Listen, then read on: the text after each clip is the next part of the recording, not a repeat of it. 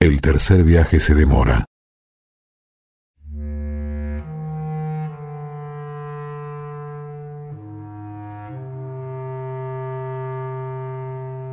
Gabriel, viejo amigo, estoy fregado. Los reyes no van a ayudarme. Las cartas y despachos de mi hermano Bartolomé, que tratan sobre lo que él llama el caos que se reina en la española, me, han agregado más problemas de los que ya están instalados aquí. Además, vamos, sus majestades están ocupados con la boda del príncipe y la archiduquesa de Austria. No sé por qué, pero buscan que, que el antiguo imperio carolingio se alíe al nuevo imperio que han construido y adquirido por voluntad divina. Cristóbal, desde que te conocí en aquella ocasión, cuando frente a los reyes les informaste sobre tu proyecto, supe que estabas totalmente loco. Pero esa locura cambiaría la concepción de ver el mundo, para siempre.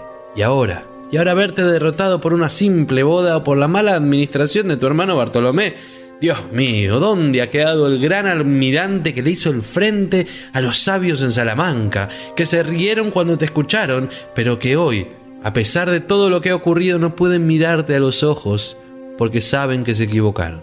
Cristóbal, no has sido una buena inversión para mi dinero, pero no sé, la verdad no sé por qué sigo creyendo en ti. Quizás, como bien lo ha dicho el consejero real, don Gabriel Sánchez, creo que esa locura tuya es contagiosa, pero Estoy seguro que los reyes aprobarán otro viaje.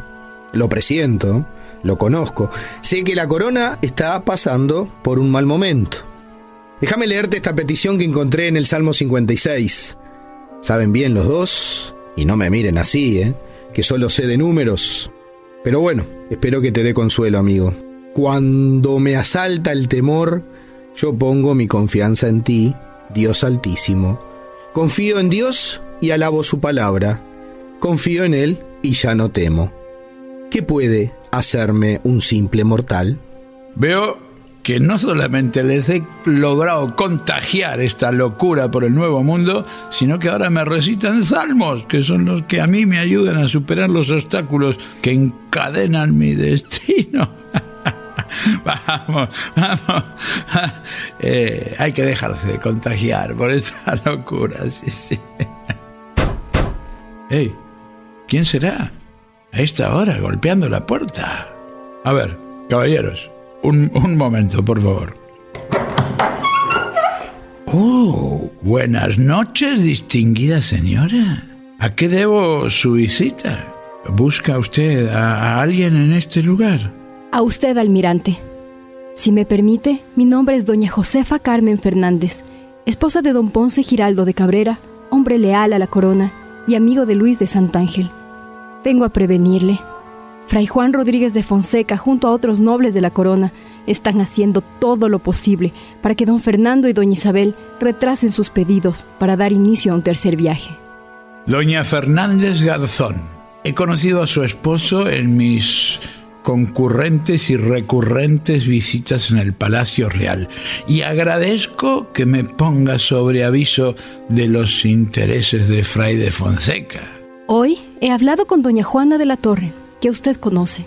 Me ha comentado que doña Isabel está haciendo oídos sordos a las injurias que sus enemigos almirante están lanzando contra usted y está dispuesta a restituir todos sus derechos que les fueron concedidos en las capitulaciones de Santa Fe. Ahora debo irme. No es bueno que me vean cerca de su casa. De Fonseca tiene ojos por todas partes. Déjele mis saludos al consejero don Gabriel Sánchez y a Luis de Santángel. Cuídese, almirante.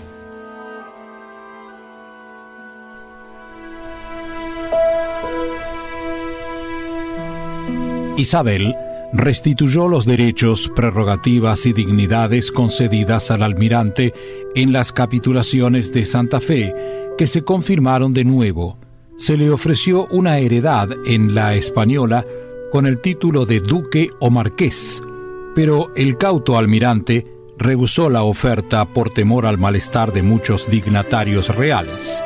Esta abnegación le hizo más fácil la conquista en otro favor que él ansiaba, que se hiciera un minucioso estudio de los privilegios de almirante de Castilla, a fin de que se le aplicasen a él como almirantes de las Indias, según se estipulaba en esas capitulaciones.